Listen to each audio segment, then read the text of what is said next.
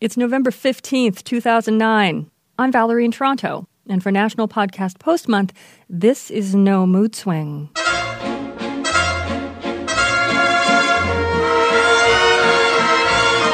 Okay, first off, we're halfway through National Podcast Post Month. Woohoo! Second off, it's time to read more Heather Havrilesky from the the? November 14th, did I just say we're halfway through? Yeah. November 14th edition of Salon.com. This is from uh, the I Like to Watch TV column Medical Drama Smackdown. Mercy versus McDreamy! Exclamation point.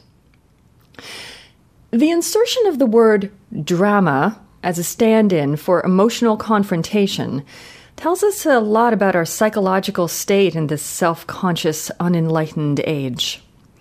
While emailing, texting, and tweeting are acceptable ways to communicate important feelings and ideas these days, shrugging, proclaiming noncommittally that it is what it is, and outright avoidance are widely embraced means of signaling our shifting emotional needs.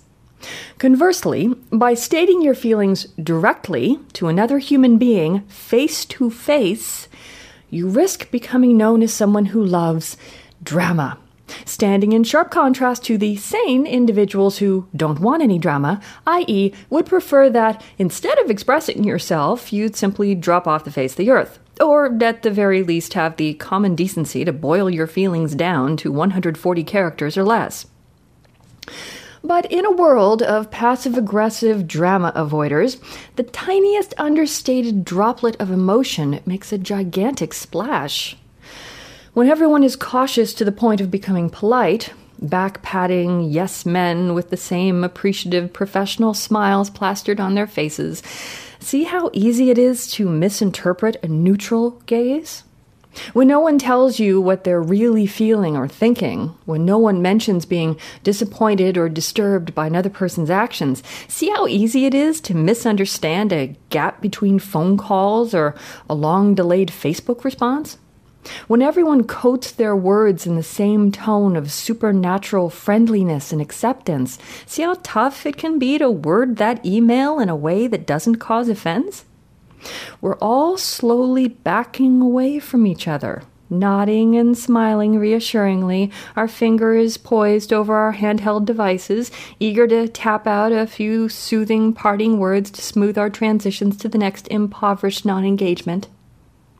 Maybe this is why it's hard not to crave a good TV drama these days. The pace of adult life is hectic.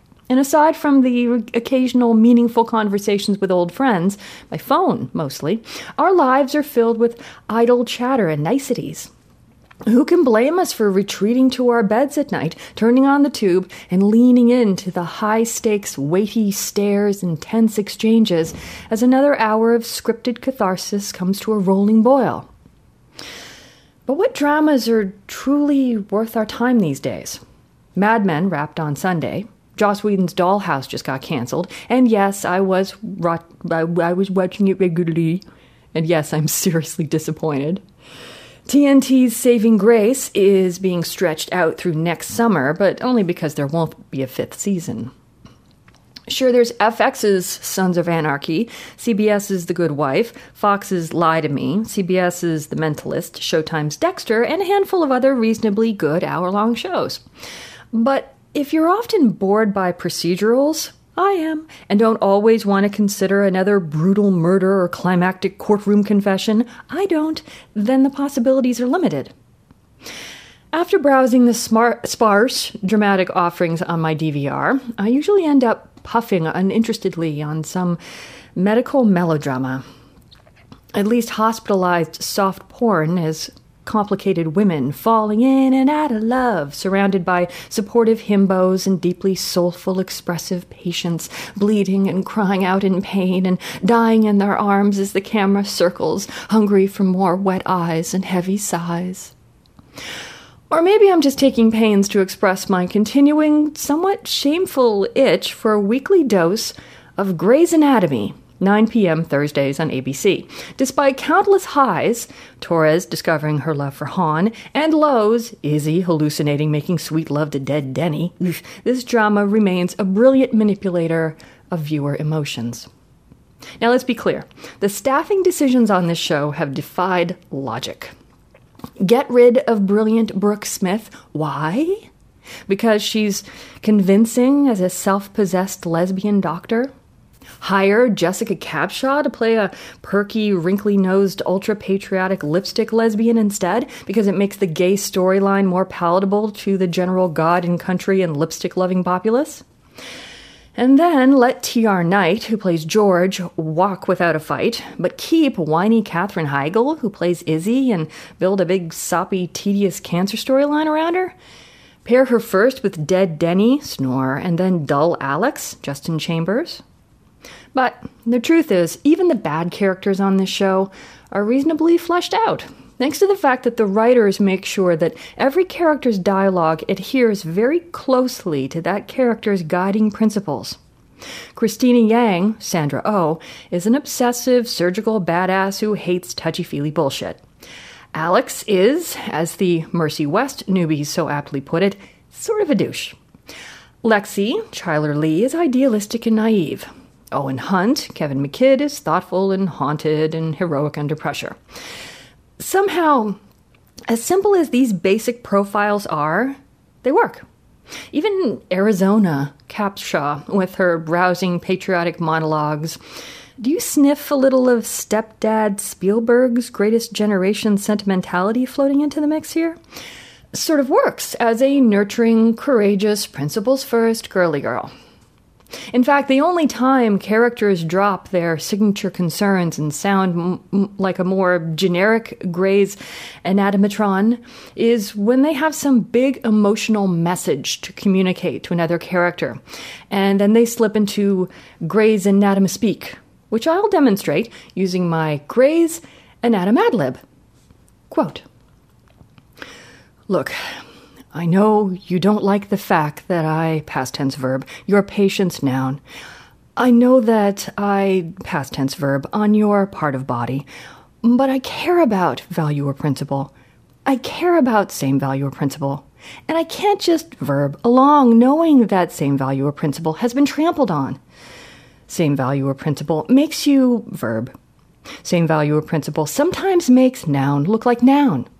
But same value or principle matters. It matters, and I can't pretend it doesn't. That's not me. That's not how I was raised. That's not the woman, man, doctor. Who is your wife, husband, friend, boss, intern? Verb. If you want to, verb, but that's not me. End quote. As you can see, the Grey's Anatomadlib produces exactly the sort of stirring monologue you need to get from the big relationship crisis to the vagina music montage.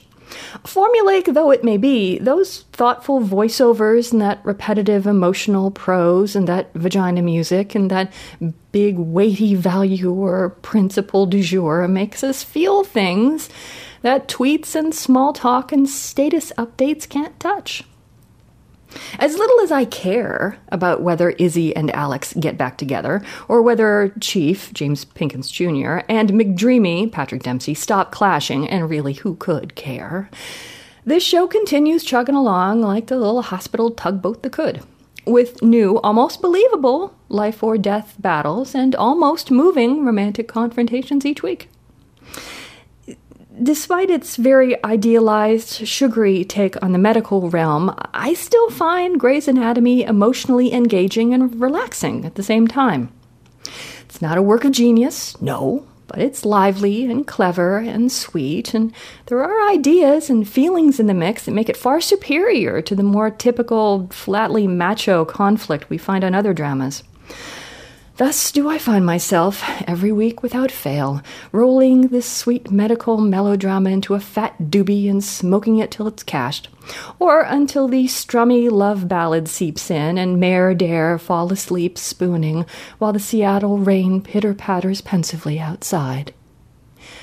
That's all we have time for today. If you want to find out what she thinks of Mercy and their part of the SmackDown, tune in tomorrow Or you could just read the rest of it on salon.com, but how fun would that be? The blog is nomoodswing.blogspot.com. Be back tomorrow. Take care.